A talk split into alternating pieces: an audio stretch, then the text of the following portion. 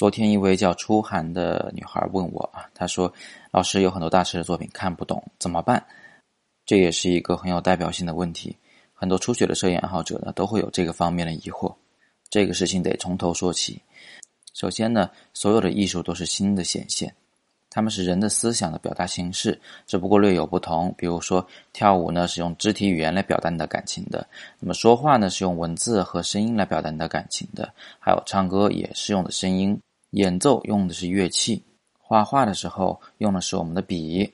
不管是舞蹈的艺术、音乐的艺术、唱歌的艺术，还是绘画的艺术，都是人的感情的直接抒发。那么这就有个问题了：有人在试着抒发他的情感，但是不一定人人都能听得懂，或者人人都关心。也就是说，艺术家所创作的艺术作品，并不是人人都会喜欢的。这就是我们常说的，艺术是非常私有的。所以呀，我们不必苛求自己去理解什么摄影大师的摄影作品，也不必过分期待别人能理解我们自己的作品。很多时候，寻找知音就是一辈子的事情，不是吗？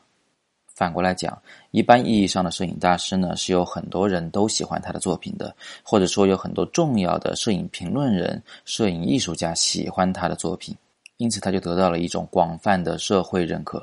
从这个角度上来说，试着去理解摄影大师们的摄影作品，并不是什么坏事，也不是不可能的。但是如果要问他为什么会拍这个，为什么要这样构图，为什么要用这样的拍摄参数，那不如试着去了解一下他的时代背景、他的成长经历，看看他到底经历了什么样的故事，是个什么样的人。